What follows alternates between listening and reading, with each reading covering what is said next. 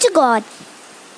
The house, the only one in the whole valley, sat on the crest of a low hill. From this height, one could see the river and the field of ripe corn dotted with flowers that always promised a good harvest. The only thing that the earth needed was a downpour, or at least a shower. Throughout the morning, Lencho had done nothing else but look at the sky towards the northeast. Now we are really going to get some rain, woman, he said. The woman, who was preparing supper, replied, Yes, God willing. During the meal, big drops of rain began to fall. Huge mountains of clouds could be seen approaching. The air was fresh and sweet. Lencho went out to have the pleasure of feeling the rain on his body. These aren't raindrops falling from the sky. They are like new coins. The big drops are tens and the little, one, the little ones are fives. He looked at the field of ripe corn with its flowers draped in a curtain of rain. But suddenly, a strong wind began to blow. Very large hailstones began to fall. It's really getting bad now, exclaimed Lencho. Exclaimed Lencho. I hope it passes quickly. It did not pass quickly. It hailed for an hour on the house, the garden, the hillside, the cornfield, and the whole and the whole valley. The field was white as if covered with salt. Not a leaf remained on the trees. The corn was totally destroyed. The flowers had disappeared from the plants. Lencho's soul was filled with sadness. The night was a sorrowful one. This year we'll have no corn. There's no one to help us. We'll all go hungry this year. But in the hearts of all who lived in that solitary house, there was a single hope help from God. All through the night, Lencho thought only of his one hope God. Lencho was an ox of a man, walking like an animal in the fields. Still, he knew how to write. The following Sunday, at daybreak, he began to write a letter. It was nothing less than a letter to God.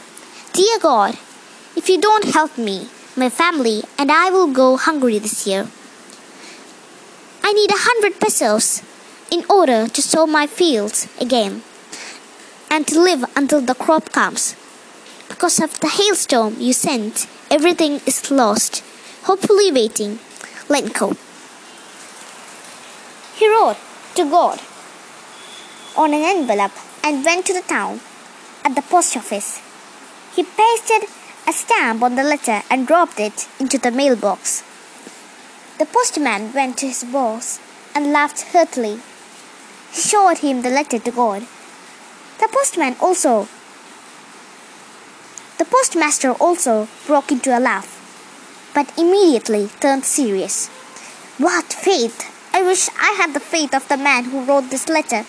Imagine starting a correspondence with God.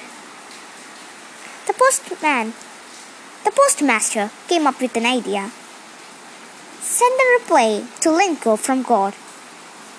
But he needed something more than God will ink and paper to answer the letter. He took a collection from the employees of the post office. He himself gave a part of his salary, but it was impossible for him to put together a hundred pesos. He was unable to send the farmer only a hundred pesos. He sent the pa- farmer only 70 pesos. He put the money in an envelope addressed to Lencho. He sent a letter along with it. It contained only a signature God.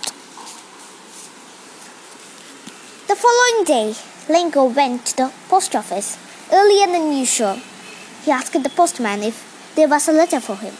The postman handed a letter to him. The postmaster looked on from the doorway of the office. Lencho showed not the slightest surprise on seeing the money. Such was his confidence. But he became angry when he counted the money. God could not have made a mistake immediately. Lencho went up the window, asked for paper and ink. He sat at the public writing table. He started to write. When he finished, he went to the window to buy a stamp.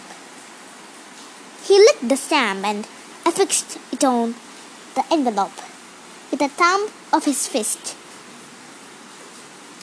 The moment the letter fell into the mailbox, the postmaster went to open it.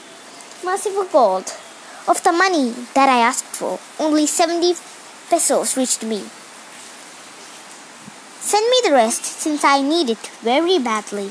But don't send it to me through the mail because the post office employees are a bunch of crooks. Lencho. It seemed like Lencho understood where the letter came from. What did you understand from the story? Thank you for listening. See you next time.